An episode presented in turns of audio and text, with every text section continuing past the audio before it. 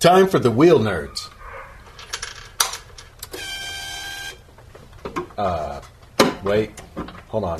Uh, son of a bit. Come on, you.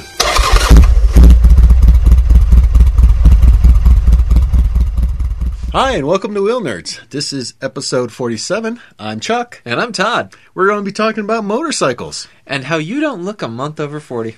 Fuck you. so much. Ah, yes. Yeah, shut up. So we missed saying anything about it last week, but it turns out last week with Craig Vetter was our one year anniversary. We've been doing this crap for a year. He'll get bored eventually, folks. I could do this all night long. And no one's come and put us off the air due to reasons of disgustingness or anything like that. No, we've had three year olds banging at the door. We've Yeah, had dogs yapping. Mm-hmm, We've had in studio guests. Alienated guests. Lots of alienated guests. Some alienated listeners. Yep, yeah, them too. Wow, a whole year. Golly, how are we going to top that? Other than with you know two years or three years. A TV show would be nice. Yeah. Or a full length feature film. Yes. Or even better, possibly a porn parody. I wow, I hadn't even thought of that. That's fantastic. that's that's going to be stuck in my head for days now. To start it off, we got a really interesting question from a new listener who came to us from uh, Chris Gore from Pod, Podcrash, I assume. Uh, yeah, well, you know, there's a lot of lot of new ears with the pod crash. Hi, everybody. Hello, this is our sexy voice. We can do it too. oh yes. Yeah, so he posted on the Wheel Nerd site. What exactly is a Billy? and we gave kind of a half-assed answer, but we would like a full-assed answer, and we think it's time, in celebration of the one year, for another Wheel Nerds contest. Oh, oh, a contest. Oh yes, a contest. Yeah, all right. Yeah, we're going we're going to give stuff away. We're going to give stuff away. We're going to give away a fabulous Wheel Nerds gift package, TM. Uh May not actually be fabulous. uh You'll just have to find out what's in it. oh, okay. It'll be great. You'll love it. all right. Um, Wheel Nerds listeners will recognize things in it. is that why you brought your laundry over? Shh. Cuz I, I need to get rid of it. so here's the contest. I don't think they're going to they're to believe that the the stains are actual logos. No one's going to buy that. You're ruining it all. so here's how the contest is going to go. not even our official color. Don't stop interrupting. You see what I have to deal with an entire year. So we're going to post the contest up on Facebook and also on the site, but here's Yeah. how it's going to work. We want you to give the best definition of a Billy that you can. You know, it doesn't even have to just be written. It could be audio, it could be video, it could be Yep. a Photoshop.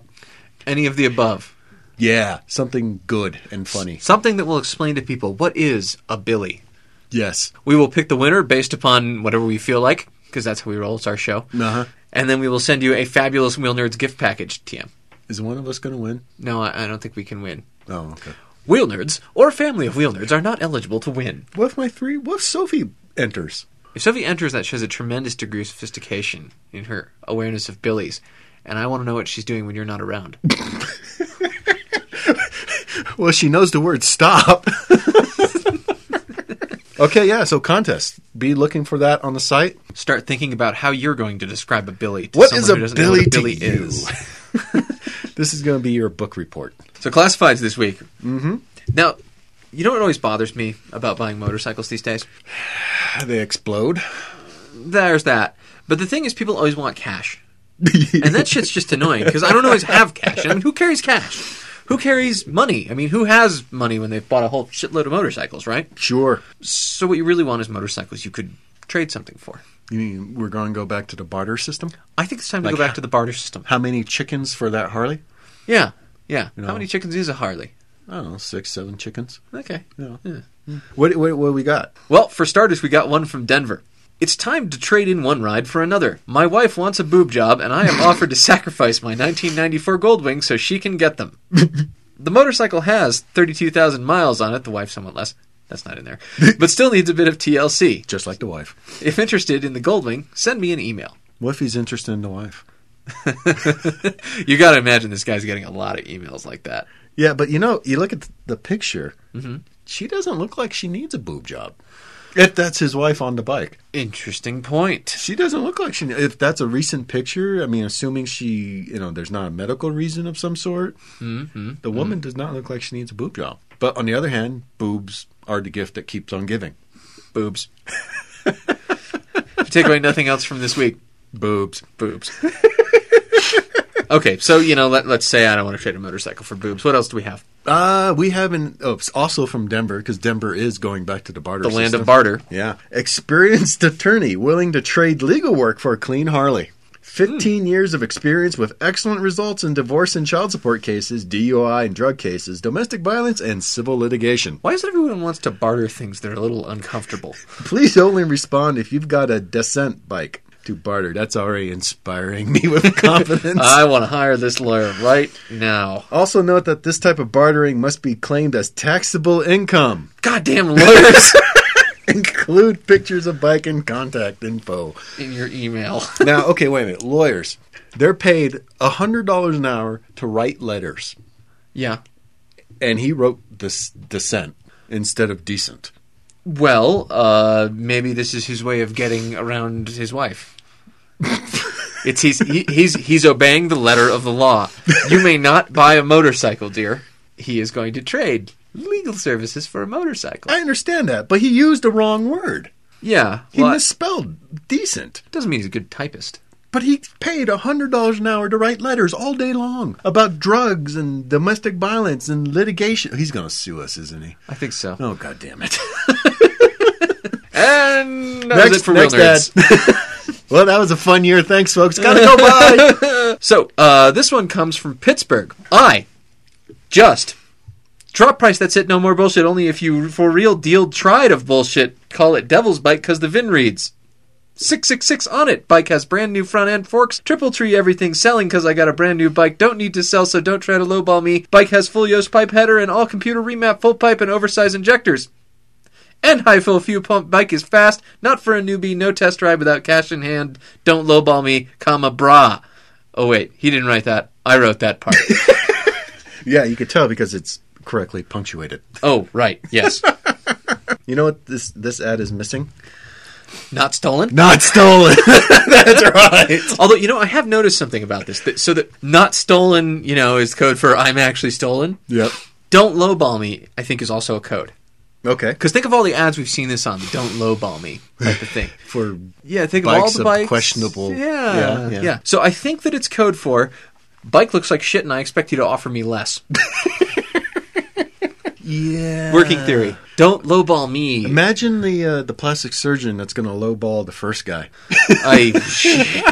How about one boob for the I'll give you size. I'll give you like a B cup. Is that is that good? A B cup? No. How about a B and a C? You know, because uh, uh, that Goldwing's got a lot of miles on it. Mm-hmm, mm-hmm. Yep, yep. Wife's just standing there. How about you know this? Okay, I'll go with the C cup, but I get a test drive on them. Okay, okay. How about this? I'll give you the bike, and you get me less than five years. You know, I would be. Ooh, What's you- a Ninja 250 good for? Just like a basic guilty plea? But you know, here's the thing: if he just throws the case and gets his client set up, Mm-hmm. he's got the bike forever. Uh huh. This is a clever lawyer. I'm sure it's not a trap. How did I get life imprisonment for a parking ticket? Sorry, that's just the way it works. I'll, I'll take care of the bike. Don't worry about it. It'll be fine. I'll come visit you, maybe. The soap on the rope. Very important. Very important. So we, we got this. Uh, we got a voicemail on our, our voicemail Google line. yeah. We talked about it on Facebook. It's creepy. Yeah, it's it's kind of you know what it reminds me of is like one of those Japanese movies where like you watch the video and it's just a bunch of weird shit and then Yeah. you die a day later. Yeah, yeah, Maybe yeah. this voicemail is that. That's what I was thinking. Except you know, at the end you can hear it's the voice say, "Welcome to Wheel Nerds." Yeah, that was really creepy. And I couldn't tell if it was somebody saying that or if it was a recording from a previous intro. Uh huh. Like somebody who's playing Wheel Nerds back at us. Right, while they were sharpening knives. I still like the theory that it was Wheel Nerds from the future. Yeah, I think it was from the. It, it was from a warning from the future. Mm-hmm. It tells you don't bring the mule back to life. It will take over the world. It will become self-aware and burn everything. I think it's saying don't buy a Strom because nonsense. Todd will just spread. World Stromination cannot be stopped. There will be the, you. You'll just be walking up to people, jamming your hand into their chest, and turning them into you. At this point, Chuck, with Suzuki's aggressive advertising campaign, it's really only a matter of time. I looked. The uh, zero percent interest goes until the end of May. Uh huh. Yeah, you're you're you're boned. Why can't it be Yamaha? If it was Yamaha, this would be a no. We'd, we'd already we'd already be there. We'd There- be talking about your new bike. that We'd be talking about my new Super Ten. I'm telling you, you need to go go in there and be. Oh, I like. I like orange. It's orange. Comes in orange. Well, if I get the Adventure, it only comes in black. Oh, okay. Yeah. that's all right. You'll cover it with dirt anyway. Well, you know, let me ask you this. So the Adventure model is about fifteen hundred dollars more. And Mm-hmm. Yeah. As far as I can tell, all it's got is the windshield, windshield, the the panniers, and some crash bars. Yeah, What do you think? I don't know if I'd bother. Quite honestly, I'd get the other one so you can get the kick-ass orange. Mm-hmm. I mean, the, The windshield orange is a better color. the windshield windshield realistically is not going to be as good as a Madstad, Mm-hmm. like you have on your Buell and I have on my Strom.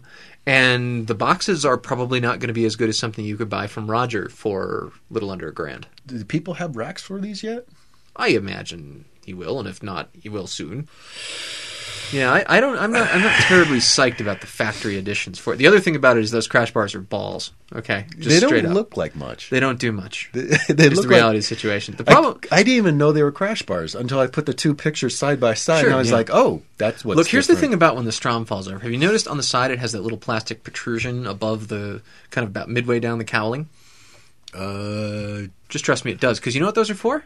Those are built-in crash bars. Those are plastic crash bars. They're flexible. oh, okay. Dropping a Strom on its side is a non-event. You might, might, I stress, break a turn signal, but they're sort of flexible, so they don't generally break that often, unless you just like And ditch the hell out of it. turn signals, so Mine has been on its side more times than I can count, and has suffered no damage. okay. So I, I those crash bars are balls. On the other hand, I can't mount a center stand to mine anymore due to some uh, bottoming out incidents involving rocks on an old center stand. So I would probably invest in a skid plate, mm-hmm. not so much the crash bars. I, I don't think the Suzuki crash bars are worth much because Todd, that's not the part that gets hurt. Todd, Yeah. why is your hand in my chest? Uh, nothing, nothing. Do you feel a weird urge to eat cheeseburgers and drink beer? Yes. You, didn't you have that before? Yeah. It must not be working. No, no. I feel a weird urge to put on strange hats. Grow a I- beard? No, I, I feel an urge to go mow my lawn. I I have to go reorganize my garage. hey I that that's not fair. Yeah, I, I'm a month over forty, and you're a month into suburbia. How's that Oh man, look for look for my blog coming soon, Suburban Imposter. feeling? What, what were you bragging about today? I fixed an electrical. I fixed an electrical outlet. I am all that is man. Uh-huh. Yeah. I I felt pretty good about it. Well, you well you should because that's how it works. It's just starts there. Little little steps. Well, the funny thing I'm finding is everything about a house. I go into it and I open it up and I look at it and I realize this is a lot less complicated than a motorcycle. Yeah. a guy a guy with his name on his shirt comes in and fixes this. Yeah. Excellent. Oh, what have I done? Soon, my apprentice, Ah. your training will be complete. Your path to the dark side. Would you like a beer? Yeah. It's a Pabst Blue Ribbon. No. you know what I would like is about thirty thousand chickens. What? I need thirty thousand chickens. Can I borrow thirty thousand chickens? E- No. I'm planning on bartering them For for a new motorcycle, a fancy new motorcycle. a fancy new what? What possible motorcycle could be worth thirty thousand chickens? I don't know. Let's talk to this guy. He seems like he might know. Okay, we're on with Lee Conn from Motus Motorcycles. Motus Motorcycles. We missed you guys out at the Salt Flats. It killed us. You yeah, you came right through town and just mocked us with the existence of your bikes. Well, we uh, kind of snuck in real early. We had actually, where we were in Sacramento the night before, Oh. and we knew, we knew we wanted to be there um, for the daybreak, so we went all night to get there for Oh, the daybreak. that's and grueling. didn't want to- That's a good time to go across Nevada. Actually, is when it's really dark. Yeah, the only thing we missed, we were you know rolling up through the um, Sierra Nevada and all that stuff, and we you know didn't get to see much of it. But we we went all night, and and, and we worked out perfect because I mean, however we timed it, we just did. We ended up just I mean, we, if we were there 15 minutes later, we would have missed the sunrise, and it was just perfect how we rolled in and made made a few little passes, nothing big. We, we weren't we weren't there to do high speed stuff, Mm-hmm. but we, we'll be back. Both Brian and myself have been at the Salt Flats a number of times, and my father has a number of records out there racing racing motor. Oh, cool. So the salt is in our blood, but we just uh, snuck in and snuck out, and we'll have to catch you the next time. Good deal. Well, it looks like I, I just wrote down a couple things here. You you ran your own home medical equipment startup. Yep, I had a had a healthcare company. Cool. And you've been in aircraft manufacturing. Yep, I So- grew up in a family that manufactured aircraft uh, in North Carolina. So I guess the question is, how'd you end up with uh, a motorcycle startup? Well, we've you know I- I- I've been around racing and machinery and bikes and cars and hot rods and stuff. You know, pretty much my whole life. Father's a pretty pretty big uh, gearhead and done a number of restorations on cars and motorbikes, and so we were always around it. And you know, more than that, you know, we had a, uh, a factory. We, we made aircraft and you know the raw materials into you know FAA certified full blown craft sold through dealers all over the world. So I, I, I always was in a family that was making you know American luxury goods, and this is the, the world I sort of grew up in.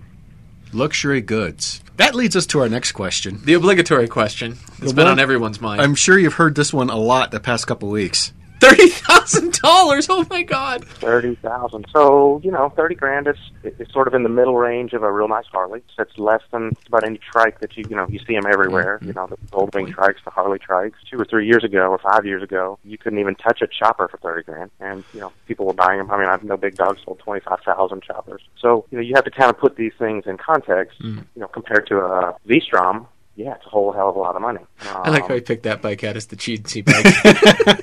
The Close cheap- to home. I'm- the, the I'm- rattiest bike around. That you need? I, I ride one of those, so Yeah, it's a fantastic bike, and you could compare it to a Concourse 1400. What a what a beautiful bike, man! That thing is jamming.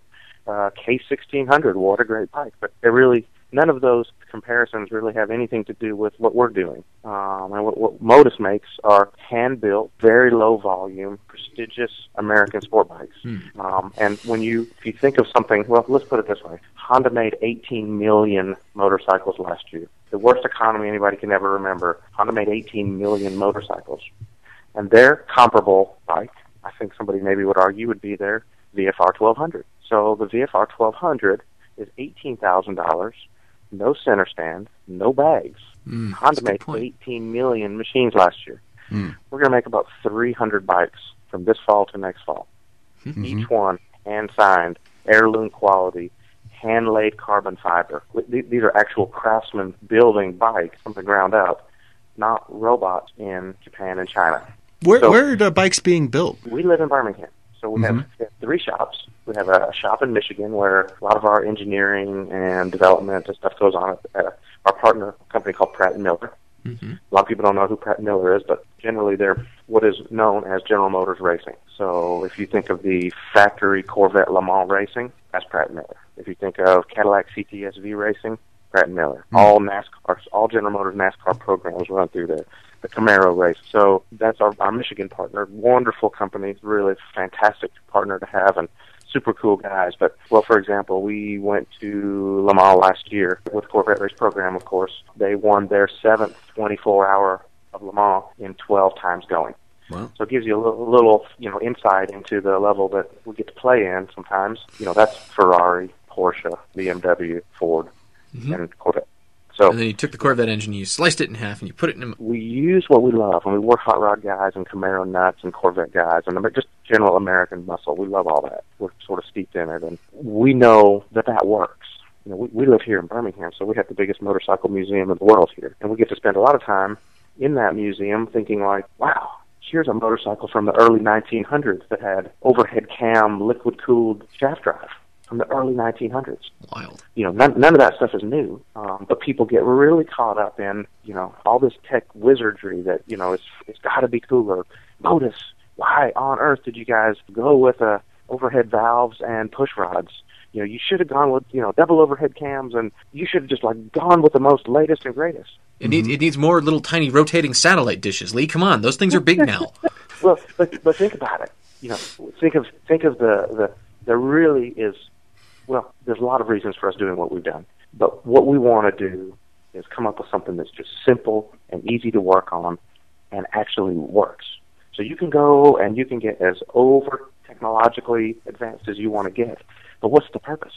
You take a small, compact pushrod engine, 90 degree V. Look, there's only one thing in this country that really is more American than an air cooled V twin, and that is a small block. It's the most successful engine in the history of the world. They've made 90 million plus small block Chevy engines. They've been making them since the 50s, but they've been improving them, improving them, improving them.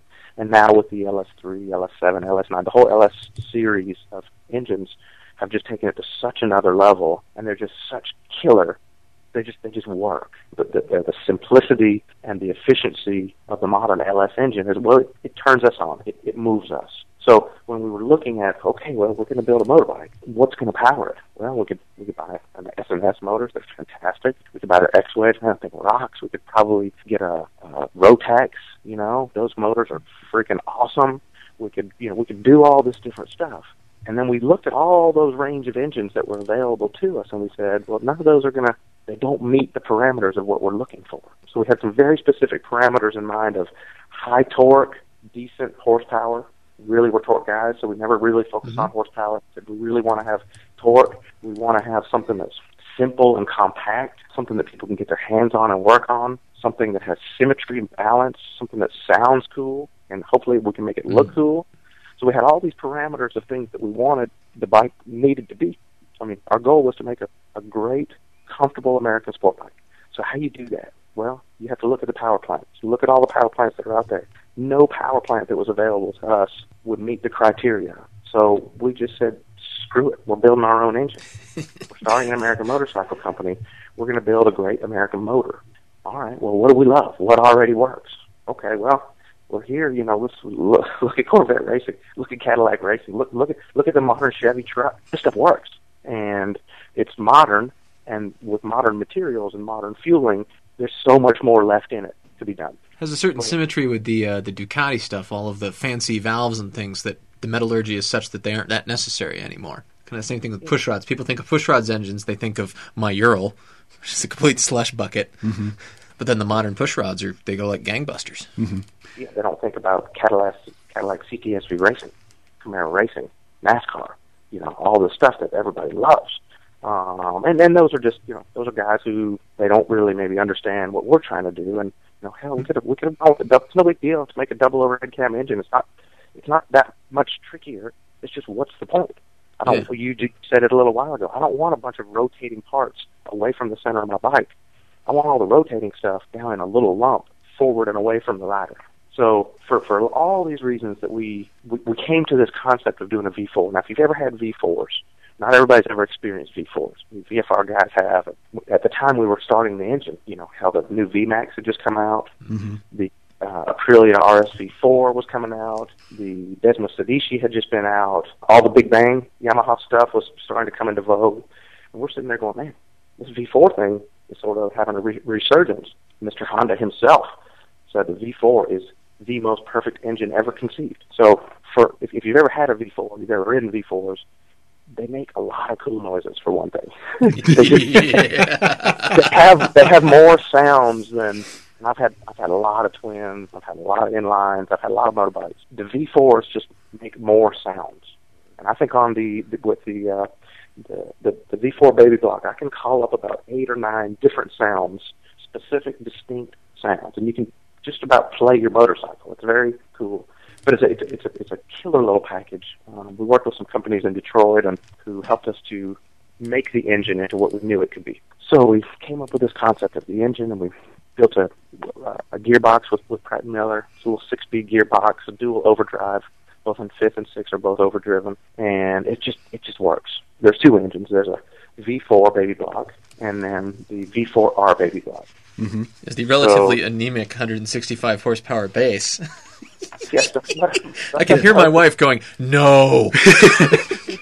She's like, "In the car or what?" you know, yeah. Again, we, we, didn't focus on horsepower. We focused on torque.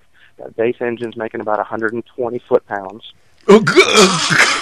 At, at about 4,000 RPM. So, what? you know, kind of, the kind of riding we do is the kind of riding from Salt Lake. Okay, that day that I was telling you, we ended up at the Salt Flats at mm-hmm. the, the break of dawn. Mm-hmm. Well, we rode directly from there to Denver. And that's one of the most beautiful rides I've ever been on in my life. Went down, I think it was Highway 80 or something like that, and uh, oh, we just had a spectacular ride from Salt Lake to Denver. Uh, we went for hours and hours and hours. Got there very late. It was awesome. On Highway 80? It's got to be 40. I, maybe not 80. I, Maybe 40? This was, this was last summer. It was I can't remember the name of the road. We went all What- through the desert and we saw Moab and all that stuff. Oh, 70. Oh, yeah. 70, yeah, okay, Yeah, that's yeah, good yeah. stuff. Yeah, 80s, Well, that- 80s further north, it's a bad scene. You know, at the, at the speed or, you know, what, what they might have been doing on those bikes, eh, that might have made 80 cool. Yeah, we were we were going pretty good, but you know the kind of ride we live in Birmingham, so we ride from here and we ride up to Chattanooga. We ride from Chattanooga. We like to get on some great roads. We, you know, it's a few hours ride to get to the really good stuff, you know, on the interstate. Mhm. Um, but then we cut over on some of these roads that we know where there's some pretty serious canyon carving. You know, there's twisty stuff, there's sweepers, there's varied terrain. Some of it's technical, some of it's sweepers, and we need to get to those places. So we need to be able to get up on the interstate for a couple hours and go.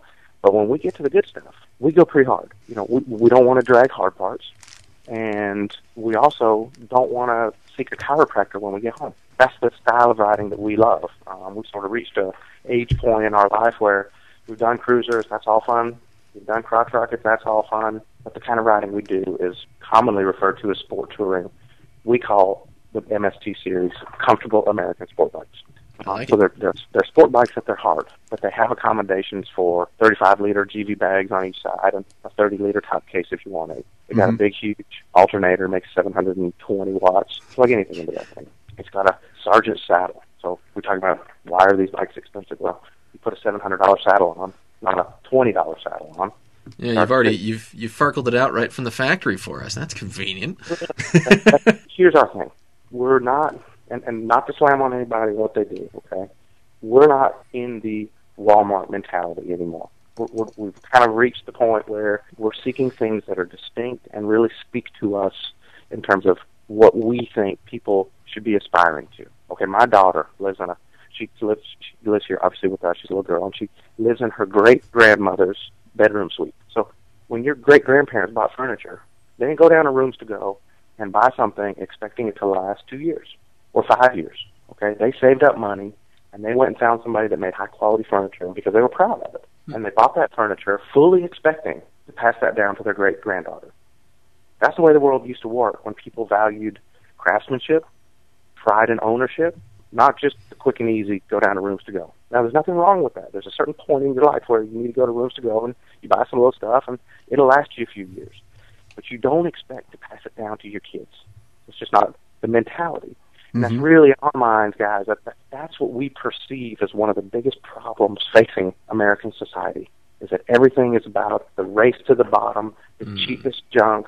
What can we get that just looks good? right. The bikes that we're building are not going to go up on eBay next year, so you can buy the latest, greatest whiz bang next thing. Hmm. You're going to buy this bike. It's going to be hand signed by the guys who built it with love. Every nut and bolt selected and matched just for that bike, and you're going to fully expect to keep that bike forever. So that's the kind of quality we're trying to build. Everything handmade, everything with crazy attention to details and precision, not built by robots in some far-flung place with the just cheapest crap they can find to put on them. Now, these bikes, I'm, I'm, I'm, it sounds like I'm beating them up. I'm not. You go out and you buy you a Honda, man, that thing will be fantastic. BMW, great. Ducati, all those bikes that everybody's making are wonderful machines. hmm It's just not what we're doing. We're doing something very different, which is seeking out people that are looking that, that share our values and our principles. So there's a certain guy that you know goes out and goes to Sears and he buys a suit, which is a perfectly good suit. He spends 250 bucks on it. Nothing wrong with that. That's for his point in his life. There's another guy that has a suit made for him, a tailored suit. Okay, he knows he's going to spend 20 times more on that tailored suit. He's going to spend maybe more, two thousand, three thousand, four thousand bucks for a suit. That's not really uncommon if you're buying a tailored suit. But what he gets is the quality that comes along with it. It's the same with watches. Man, some guys buy Seikos. They're great, and they got millions of little screens, and they do all the cool stuff that a Seiko can do. It'll last you a couple of years. But there's another guy that buys a tag.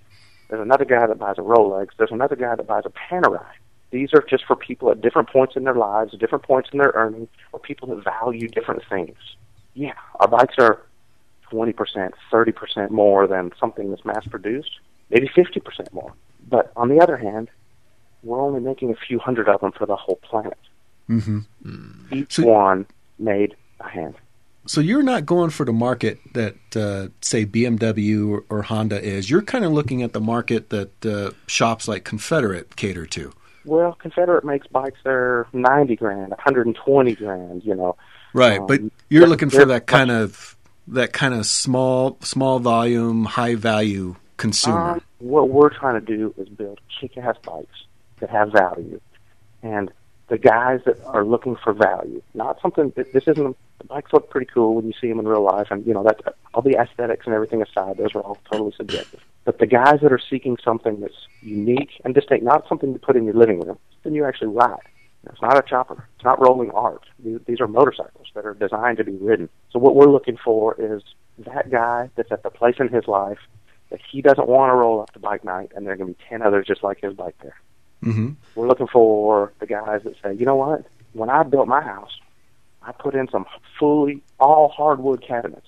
We can go down to Lowe's and just buy the prefab stuff and stick it up. We had some cabinets built for our house. They were twice as much as the Lowe's cabinets. But these things are real quality, full wood, quality hardware. You see what I mean? Yeah. yeah there's that guy. There's that guy that's looking for something that's premium, and he's going to get the benefits of what all that entails. Mm-hmm. Yeah, I notice your warranty is two years, but it's unlimited mileage. You're figuring people are going to buy this bike and just ride the wheels off of it. I'm telling you, you get the bike and you ride it as much as you can possibly ride it. If you have any problems with it, you let me know. We'll make it right. It's not it's, it's not a rolling art. This is a bike, and we're riders. We came at this from a rider's perspective. That's that's what we live to do. We happen to also be entrepreneurs and business people and craftsmen and engineers and designers and other stuff too. But at the core of it, we're all riders. I, I grew up having all these different bikes, man. I loved them all. I love my Harleys. I love my Guzzi's. I love my Yamahas. I love my Hondas. I loved all that stuff. But I always, this was always the bike that I was waiting for. Where so this is your dream bike that you've built. Yeah, this is this is our dream it. bike.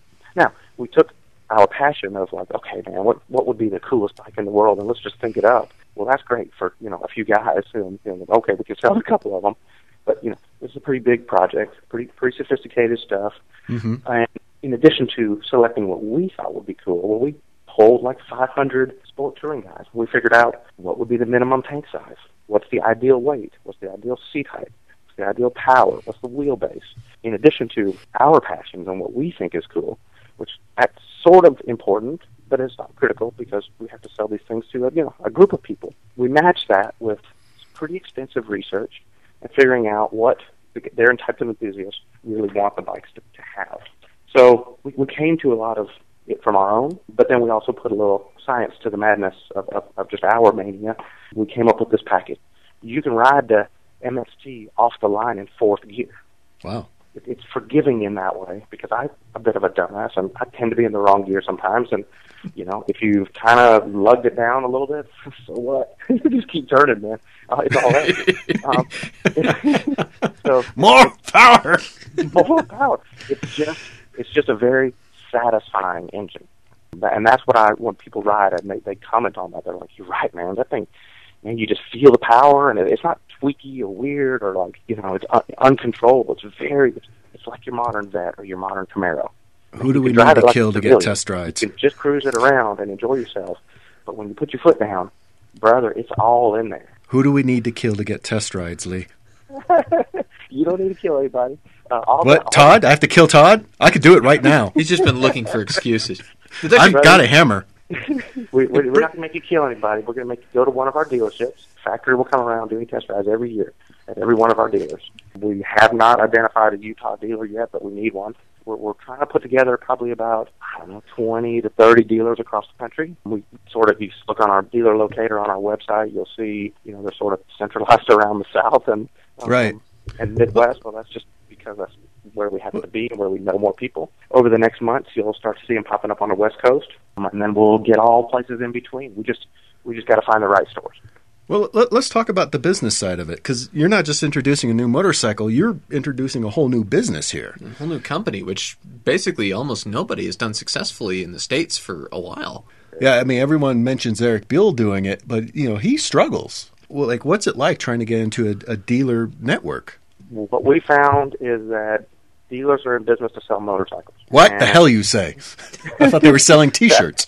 It's out, Depends on out the crazy, but in addition to the T-shirts and the, you know, the symbols and the other stuff that they happen to sell at some of these stores, they're essentially in, in in the business to make a profit. And they, if they identify a hot bike that looks like it's from a, you know, an up and coming company, there tends to be some really good dealers that say, not only is that the bike that you've been waiting for, but hell, man, that's the bike I've been waiting for.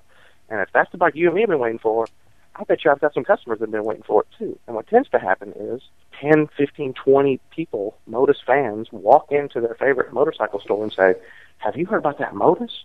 Holy crap, man, you guys are onto something. And then next thing you know, the dealer picks up the phone and calls us and say, Man, what on earth is this Motus? Well, let's talk about it. What, what you got, brother? Because, you know, I need to sell motorcycles in my store. And the stuff I've got, well, there's a store 10 miles away that's got exactly the same stuff mm. and somebody can go from my city over to the next city and they can save five hundred dollars and they'll buy it from somebody over there because there's some of these companies are just so overgrown with dealerships. The truth of the matter is dealers have to sell motorcycles. Dealers want to sell cool motorcycles at a profit and where we're not going to be making tons of bikes, we have a pretty innovative little dealer package. And if you look at the dealers that are on our dealer locator and study them a little bit, you'll realize they are some of the best dealers in the country. These are these are some serious heavy hitters, exotic motorcycle stores, successful people, multi generational businesses, um, and they're all enthusiast oriented. The kind of cool shop you'd actually want to go and hang out. I, I've only been to Huntsville, man. I, I've just seen the Rocket Center. I don't. I, my my grounding in Alabama beyond Hunts- Huntsville is kind of shallow. Well, here's the funny thing: we're sitting here right now. We don't even have a dealer in Alabama at this point. Oh, nice.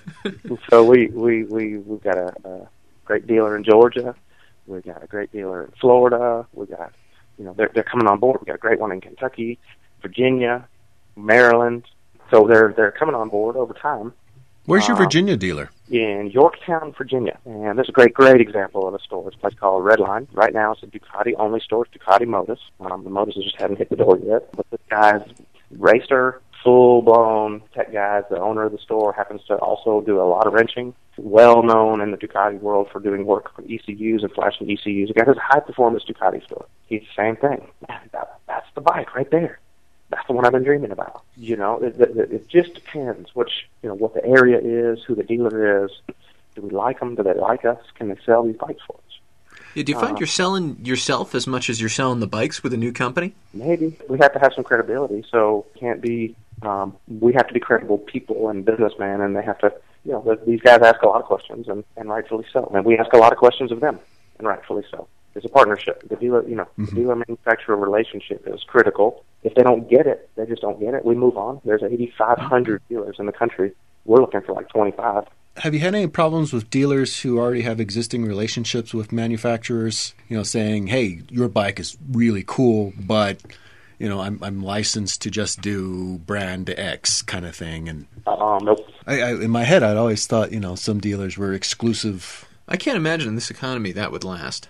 Yeah. Well, they I mean, there's one manufacturer I'm thinking one specifically, but I won't say their name. I'll tell you, um, you know, a lot of the, the dealers that sell the uh, cruiser, eh, you know, air-cooled cruisers really need to find a new hot product. Because, for example, I was in Charlotte, North Carolina not long ago, talking with a dealer there, and he has a very large uh, um, American cruiser business, and there's t- within 50 miles of his store, there's 21 other of the exact same brand that he's got. 21 others in 50 miles you know, you want to, you're talking about cutting the pie thin. And the truth of the matter is, however wonderful bikes they are, and the quality and the branding, all that stuff is is really wonderful. And I don't slam it in any way. I've owned tons of American cruisers. Yeah, we'll do um, that. I've had just about all of them at some point, and love just about all of them. I can tell you that the market is changing. People are looking for something different. There's a lot of guys out there that were big into that lifestyle and loved it and got the most out of it. And then the lights kind of flipped on, and some of these guys are looking around going, why are we dressed up like pirates? we're, we're, we're bikers. I mean, we're, we're bikers, and we love all that stuff. But you know what I mean? We're, we're dentists, we're CPAs, we're lawyers, we we have landscaping businesses. Why are we dressed up like this?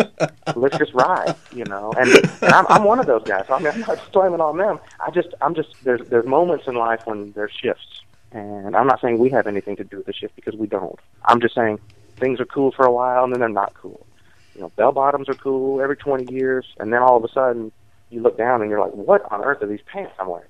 They're just not cool ever. It's not, it's not cool anymore. So, you know, there's there's a shift, I think, in, in, in demographic. There's a lot of things going on in motorcycling, I think. And one of those things is the companies making the premium, expensive motorcycles are kicking ass.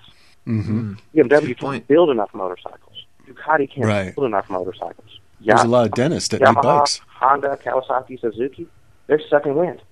So there is a certain group of people that are looking for something of real quality, lasting value, distinct and premium, um, and those brands are doing great. You know, their K1600 they built, man, that's a beautiful machine. It's 25 grand, whatever it is, 20. I, I think I rode one with Yeah. 20, 28 six. 25, yeah. I was like, it's a killer bike. You know, it's, it's you know 800 and something pounds, and you know, it's got XM radio on it, and 17 literally has 17 computer boxes on it. 17. I saw them. Yeah, we had Yeah. a guy here who actually uh, rear-ended something, and they're pretty sure he was messing with his computer when he did it because he didn't slow down at all. he was watching TV or something. Yeah, so I mean, all that stuff is cool if that's what you're looking for. You know, it's an 850 or 900 pound monster. It's great, but it's not. You, you can't compare it to the MST. You can ca- compare it very favorably to the Goldwing. It's a German Goldwing. It's a big, beautiful, huge luxury That's cruiser that's got everything in the world on it, but it's not an American sport bike, and it's not a carbon fiber body, totally Mhm. top of the line, every piece on it. It's injection molded plastic and fake chrome, and a killer engine, and it's got all the stuff on it but it's not what we're doing. So uh, the comparison, a lot of people have made that comparison, doesn't make sense to us. Like if that's like comparing a Cadillac to a Corvette. Those are those I, are- I totally those- understand his, his viewpoint. I get where he's coming from with this. Yeah. Uh, Talking about the exploding markets there, I, any plans or even ideas to go into the adventure bike segment? We could. We, you know, we. I can tell you, we right now we can't confirm or deny what we're going to be doing next. We've got some pretty cool ideas that'll be down the line. You know, the decision is to follow or to lead. You know, just just knock once for yes and knock twice for no. I, I think I- this, this is what I can tell you. The decision for us will probably always be to follow or to lead. You know, there's some there's some adventure bikes out there that are awesome. A new Triumph looks Yeah. freaking amazing. Uh, Everyone's jumping into that market right now. Everyone's coming out with a, a big big leader adventure bike. yeah, everybody's doing it, and that's all cool. And there's you know lots of guys who love that, and you know BMW's been doing it for generations, and you know everybody's getting on their train, and that's there's absolutely nothing wrong with that. That's that's sensible. But there's no 1700 cc one. there's not a hundred cubic inch monster. There, there's no American V4 adventure bike, Lee. I'd also point out, you know, there's a market you could totally take the lead in here, Yeah. and that's sidecar bikes. Wow. This engine would kick ass in a hack. yeah, I hear you. 120 foot pounds of torque? Yes. Light them up. I like it. I like it. Well, here's the here's the I'm already looking at your front forks, thinking, mm, put a put a leading link or maybe like a like a anything in there. Yep, we'll put a car tire in the back, and yes. Well, let's, let's, let's talk about that for a second, because that really is one of the. You're talking about Motus's business and, and, and all those kind of things. And one of the platforms of our business is aftermarketing our engines. So we have a lot Oh. of time and money. You can imagine taking a clean sheet of paper out and developing a whole brand new engine. Uh, I mean, a whole gearbox, electronics, everything. It's not a small undertaking. It's it's serious stuff, and um, we have got some wonderful partners, and the engine is fantastic. What we're going to be doing, and one thing that some of our dealers like is they can sell those engines, and we get hundreds and thousands of emails from all over the world, all kinds of people. They have side by sides, RZRs, they have gators, they have sand rails, they have legends cars, they have light aircraft, they have tractors, they have industrial applications, they have all kind of reasons why you need a little small, 18 inch wide, 90 degree V push rod motor that you can easily understand and work on. You can run your whole life with never doing a valve adjustment because there's no way to adjust the valves. Okay, the hydraulic lifters are hydraulic valves, which means the service interval is like inspect every hundred thousand miles. So there's lots of applications for our engine because it, when you see it, you see those pictures of the bikes, and everybody always comments when they see the bikes, "Man, that's so much smaller than I thought it was going to be. Wow, it's, it's just a little bitty thing." The bike is small. The engine is small. Uh, the pictures tend to make the bike look a lot bigger than it is, and we always say, "Now, firing the photographers." But people inevitably comment when they see the bikes. Dude, it's just little, and, and we we like that because we don't understand why is the modern motorcycle so damn big. You know, I'm a little guy. There's lots of smaller people out there. I go try to ride a GS. I mean, that's all all cool and everything on the highway, but you know, wh- why is it 750 pounds? And really high off the ground. high Claire. And really, off the ground, you got to have some clearance, obviously. But you know, you, I mean, I love the new Multistrada, man, but that thing is a monster. It's, I mean, it sits up. We've got a picture of it. He's sitting beside the MST. It's like it's like on a whole nother level. you know, when things get big, they also get heavy.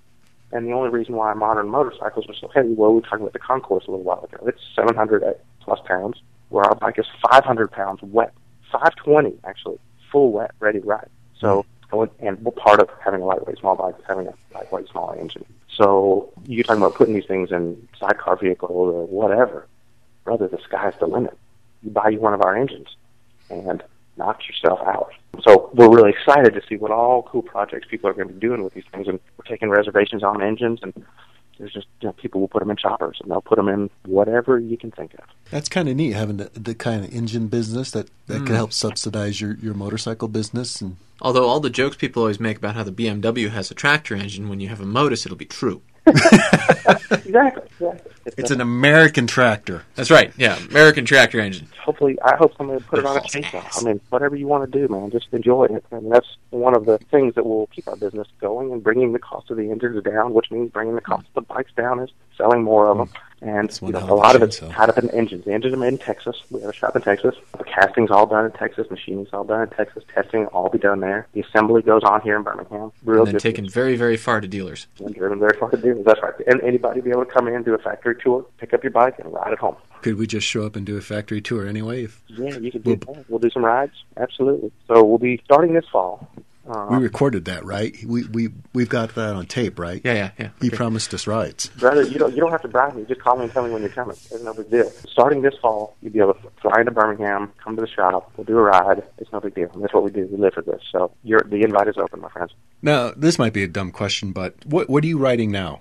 Are you just riding the MST, or or do you've got some bikes that you ride? Uh, I've, I've got a I've got a number of bikes uh, that I ride and sort of have. Yeah, we, we, we've got pretty much anything we need to ride when we need something.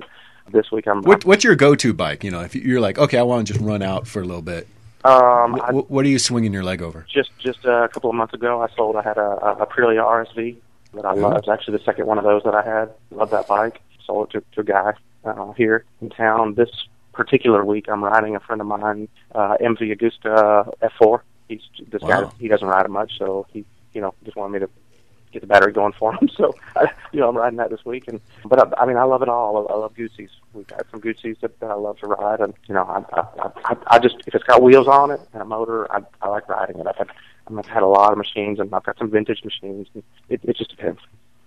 Wait, now I got to ask, how many bikes do you own? well, we we have access to a few. We have access to. A few. That wait, wait, let, let me help. Let's narrow it down. That run. Oh, that run? Okay, well that's a different story. No. You think everybody's like you? yeah, we, we we've got some machines that we can get from. Well, cool.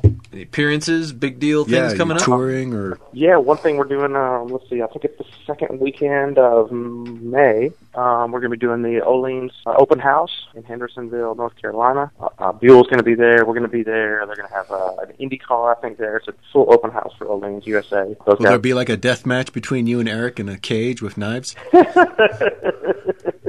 Like a No, actually, you know what I'm actually picturing yeah. Is you get Eric and you get Motus. Motus has got the motor. Mhm. Eric Mhm. makes bikes. Mhm. Eh, uh, motors was kind of his weak point when he was with Harley. Yeah, but not anymore. You know, he's got the Rotax motor. Basically, very, I think it's pretty similar to you know what was in the RSV or it's in the Spyder now. You know, it's the Rotax. You know, sixty degree twin. Yes, it's a it's a but imagine him with an American motor. but he wants to race.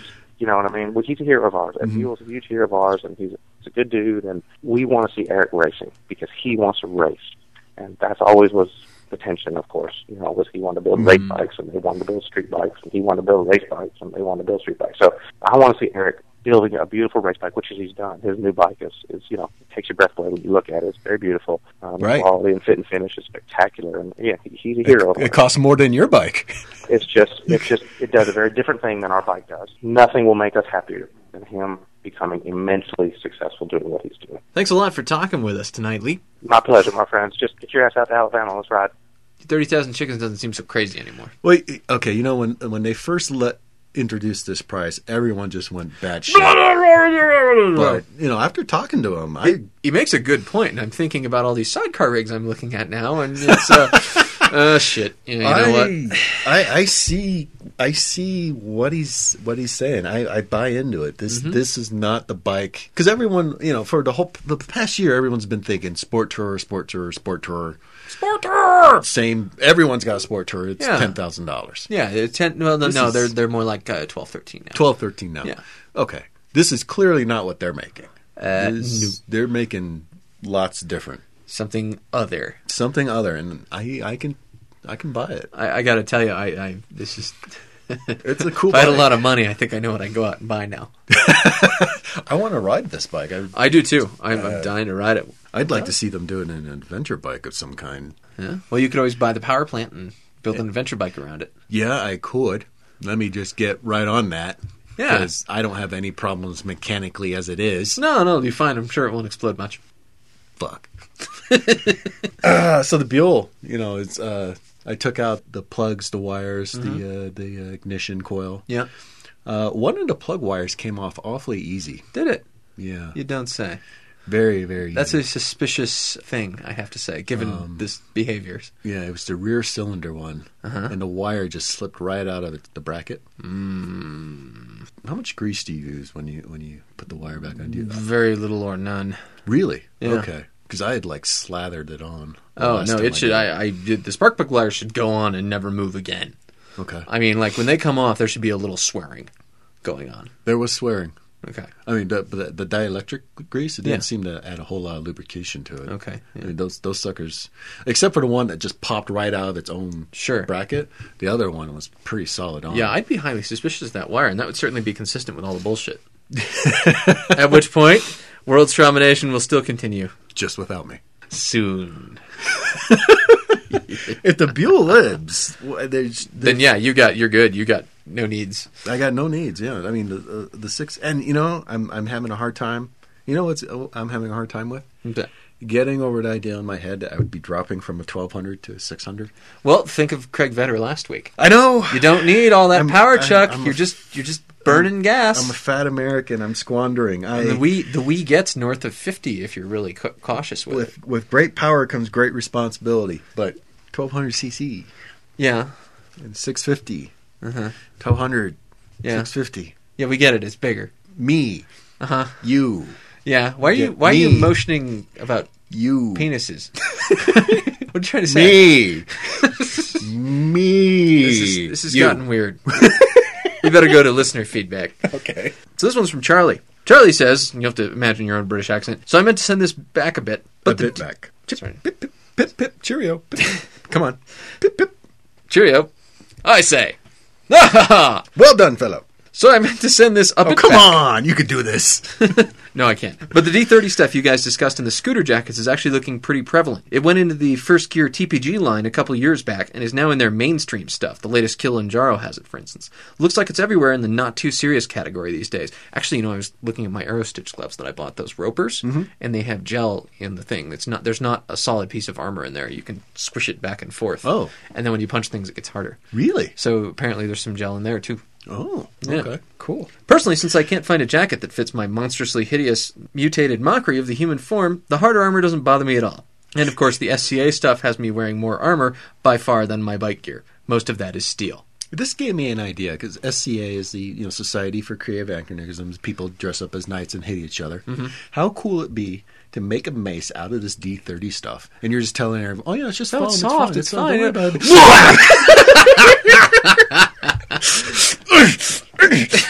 Why? it hurts so much. It's because I'm so strong.